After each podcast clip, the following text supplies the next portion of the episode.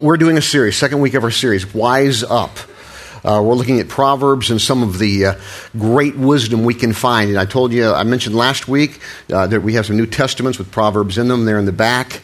Um, great time for you to read Proverbs. One, one chapter a day, have it correspond with that particular day. There's 31 chapters in Proverbs, there's 31 um, uh, days in most months. And uh, it's easy to do, and it will help you.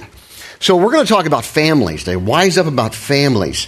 And, um, you know, it's a, it's a passion of mine to talk about families. I think it's because I've been so blessed and so grateful for, for the family that I came from and the family that God has given us. And, uh, it's just, keep in mind, wisdom is the art of skillfully living, and there's so many proverbs that have to deal with that. Next week, we're going to talk about relationships, just regular relationships. It will involve family, but just with people. And, but today, just want to talk about families for a moment. And, and I want to do that, and I'll just have to be a little, little biographical, I guess. Um,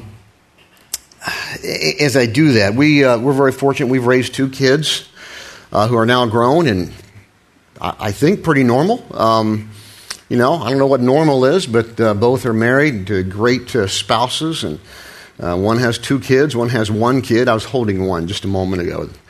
They were, she was having a little spell, but granddad came in, and she's fine now. That's what I do, you know. And um, um, anyway. Uh, and we're very grateful for that. We get together at least once a year, sometimes more, and, and you know, it just it's great to be together when we can do that. And it's just been uh, there's some proverbs that I have remembered over the years that I've tried to apply to our lives as it comes to raising our kids, and, uh, and proverbs that have to do with, with marriage as well. We've been married, we'll be married 37 years in about two weeks.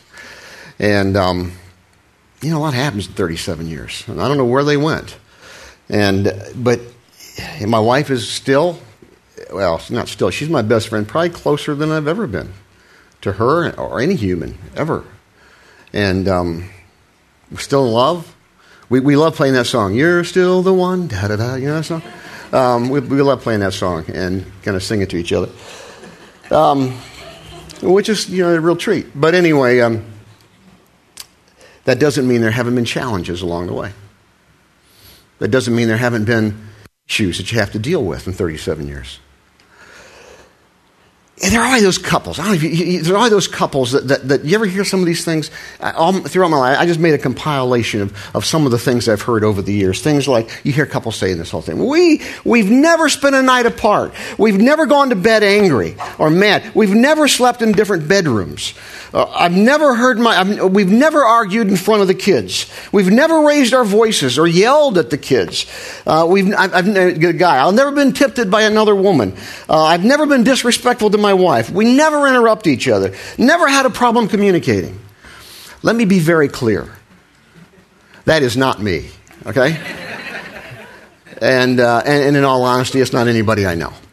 I, I know some people who think they do that, but they're just living in a different dream world or something.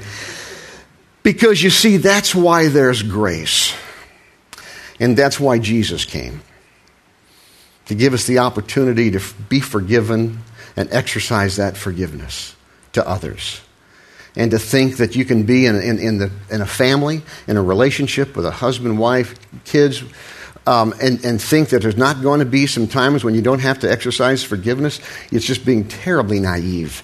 And I wish these formulas would work. You know, never go to bed angry. And, you know, I wish that would work. But, but they don't. Proverbs gives us some concepts, though, that do work because it's ageless wisdom. And it's, not, it's more general. But I wanna, I'm going to show you two of them today, just very quickly. Um, that just, it's just wisdom that, that, that gives concepts that will make a difference in your marriage, that'll make a difference in your family, that'll make a difference in your life. First one is going to be about marriage. And, and, and, let me, as I, I always like to do this when I talk about this, this subject, and it's important to do because there are people here now, as there have been in every service so far today, that I know of, and many that I don't, um, that, that are either in the midst of estrangement from their mate, or, or maybe divorce, or maybe on the other side of a divorce, or maybe staring down the barrel of a divorce, or, or, or maybe a betrayal of, of, of, one kind or another that could be very hurtful. And, and there'll be, there's single people here, people who haven't been married yet. Maybe they want to, maybe they don't want to. Um, I want you, you know, this still applies to you, and I want you to listen closely to these very simple, brief principles because God has this redemptive way of working in our lives. And you may be facing a tough time right now, or maybe you've been through that, or like I said, maybe, maybe you're facing it.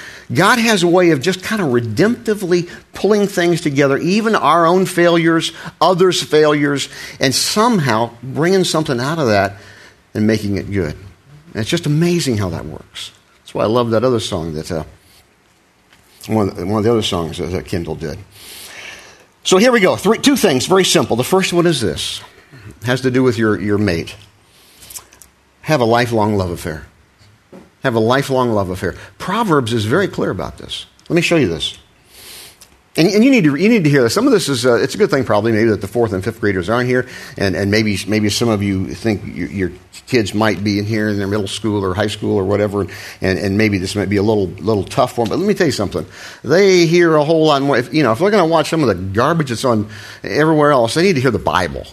You know, they need to see, see what the Bible says about this stuff. So this is, this is Proverbs. Great, great wisdom. Here we go. Chapter 5, verse 15. Drink water from your own well Share your love only with your wife. This goes both ways. He's talking to a man, but it could be a woman, you know, with your, with your husband, so don't think it's, being, it's not being sexist, just uh, works both ways. Why spill the water of your springs in public, having sex with just anyone? Why? Oh, you should reserve it for yourselves, husbands and wives. Don't share it with strangers. Amazing. This was written even before Sex in the City. Can you imagine that? So, um, it, it, it's real clear here. Now, now, now he, he takes just a little, a little, kind of a little move here, and he, he, he starts talking. And this is one of the, I've, I've been reading these Proverbs all my life. I mean, since I was a very young man. And it's interesting because this verse now means more, there's a number of reasons these next couple of verses mean a lot to me, um, uh, which I won't go into all of them, but one of them is he's talking to an older guy here. It's kind of cool. I'll let you define older. Um, watch this. Verse 18 Let your wife be a fountain of blessing for you. Rejoice in the wife of your youth. Talking to somebody with some age. She's a loving deer, a graceful, a loving doe, a graceful deer. Let her breast, oh my gosh, satisfy you always. Church, man. May you always be captivated by her love. Man, man. Uh, why be captivated, my son, with an immoral woman and embrace the breast of an adulterous woman? It's pretty, that's pretty heavy duty stuff. It's pretty practical. It's very important. Because the author knows what some people have learned that when those things happen outside of marriage, comes a lot of heartache. And God is saying, I don't want you to go through that. I gave you this blessing of, of, of sexual relationship for a husband and wife to be, to be uniquely that because it's, it's, it's for you. Celebrate that, but don't step outside of those boundaries. Why? Because you're going to go to hell if you do? Probably not if you're a Christian, but you're going to bring a whole lot of heartache on yourself. A whole lot of heartache. And God knows that. It's just, it's just uh, some amazing stuff when you look at that. Chapter 18, verse 22 find a good spouse. I love this verse. Find a good spouse. You find a good life. Even, even more, the, the favor of God. Isn't that a great verse? And again, it works both ways. Uh, husband or wife, you know, and, and some, some, there have been many times when I've just said, God, you, you, I, I, you are smiling on me, and I don't know why, because I don't deserve it. And one of the reasons is because He gave me an incredible woman. No? So find a good spouse. A worthy wife, watch this, is her husband's joy and crown. Works both ways.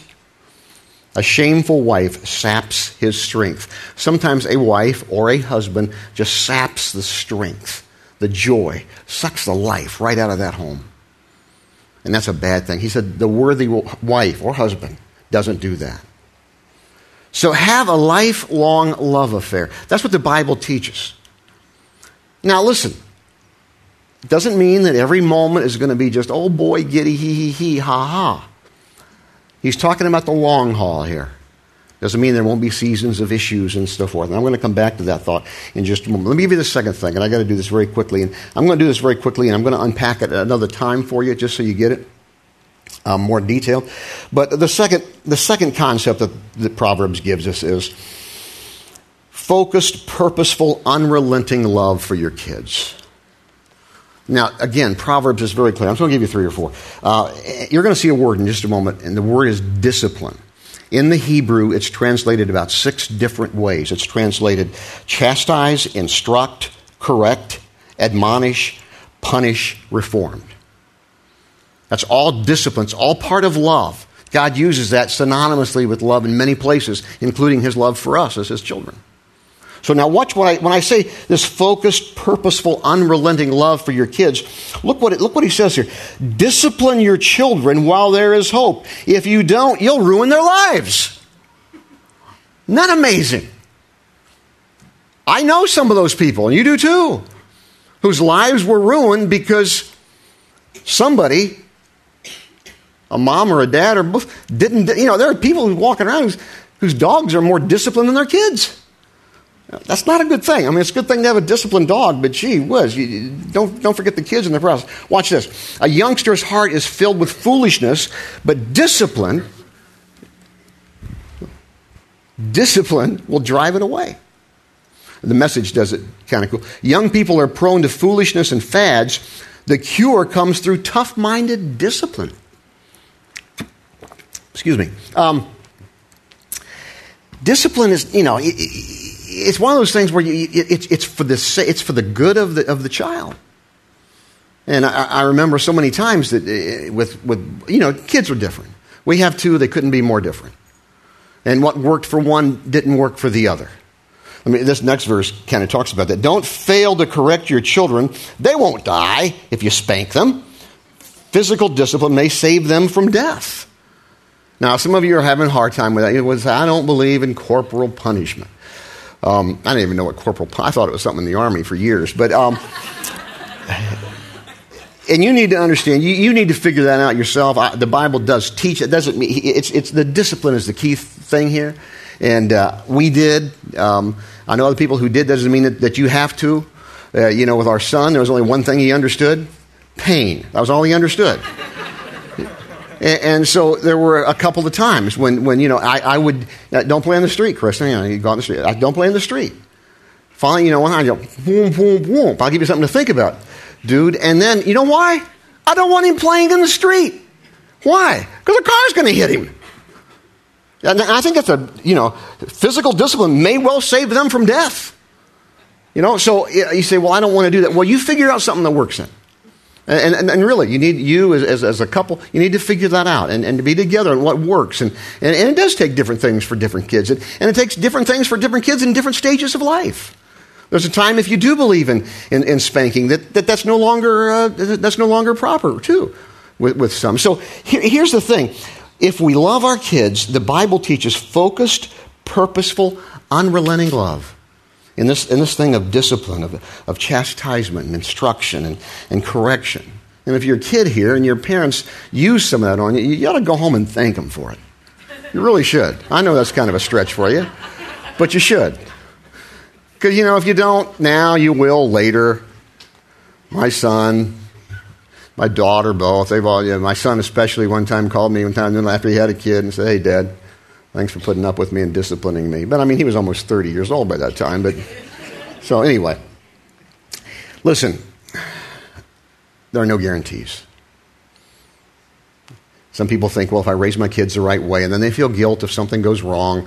Listen, you do the best you can according to what the principles that you have in the Bible. There are no guarantees because human beings, every single one of them, are still free moral agents and still have decisions that they can make. And if your kid, adult kid, or whatever isn't where they need to be right now, you know what? First of all, the end of that story is not over yet. And, and, and secondly, don't start beating yourself up. Were you perfect? Of course not.